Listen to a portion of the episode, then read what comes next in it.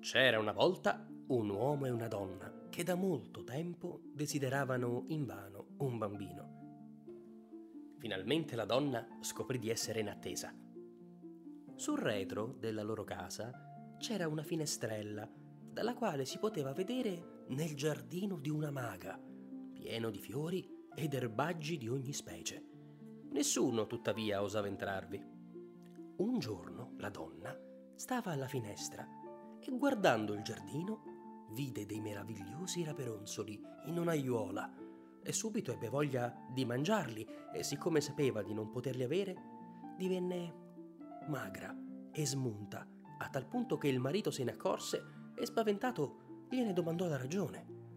Morirò se non riesco a mangiare un po' di quei raperonzoli che crescono nel giardino dietro casa nostra.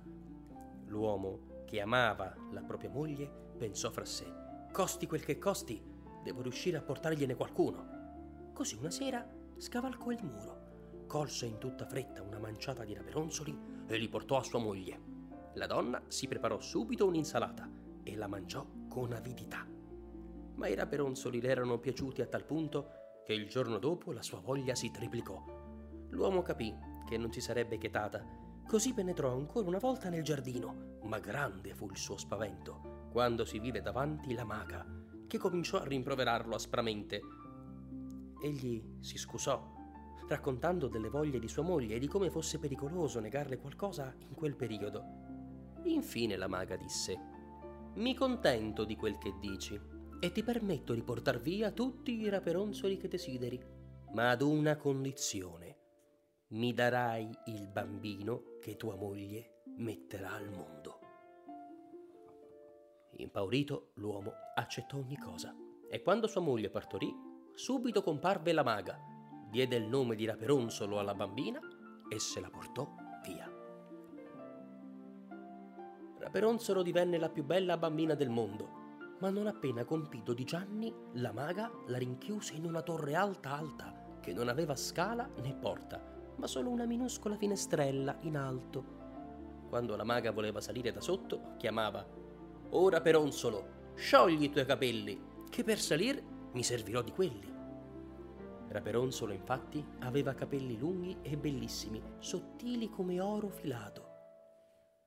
Quando la maga chiamava, ella scioglieva le sue trecce, annodava i capelli in alto al contrafforte della finestra in modo che essi ricadessero per una lunghezza di venti braccia e la maga ci si arrampicava.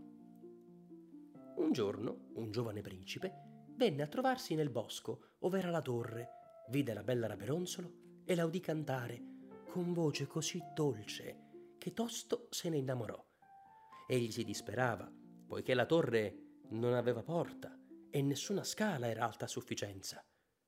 Tuttavia ogni giorno si recava nel bosco, finché vide giungere la maga Ora Peronsolo, sciogli i tuoi capelli, che per salire mi servirò di quelli.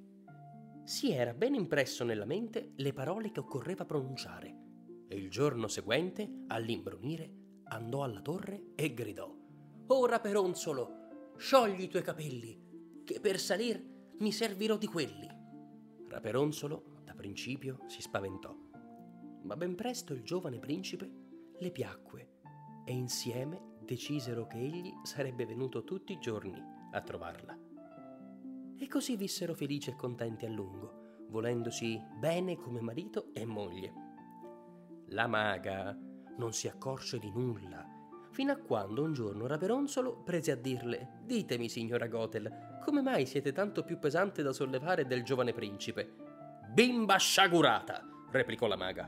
Cosa mi tocca sentire? Ella comprese di essere stata ingannata e andò su tutte le furie.